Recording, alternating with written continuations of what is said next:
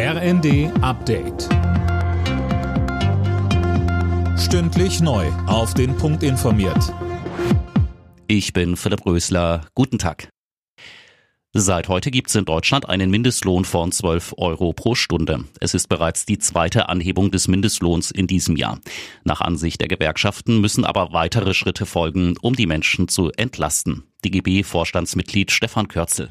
Dieser Betrag liegt über der jetzigen Inflationsrate. Trotzdem reicht das nicht aus. Wir brauchen weitere Entlastung für Arbeitnehmerinnen und Arbeitnehmern.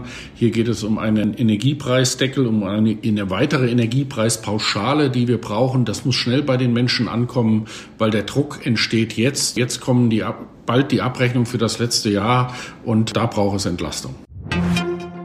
Die Zahl der unerlaubten Einreisen nach Deutschland ist stark gestiegen. Die Rheinische Post berichtet von fast 57.000 Fällen bis Ende September nach 35.500 im gesamten letzten Jahr. Brennpunkt ist demnach die deutsch-tschechische Grenze.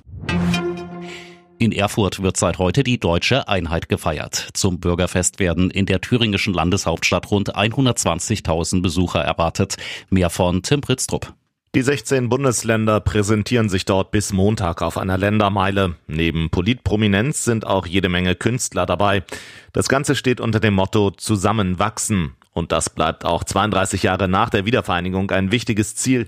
In den ostdeutschen Bundesländern sagt noch immer eine Mehrheit, dass die Unterschiede zwischen Ost und West die Gemeinsamkeiten überwiegen.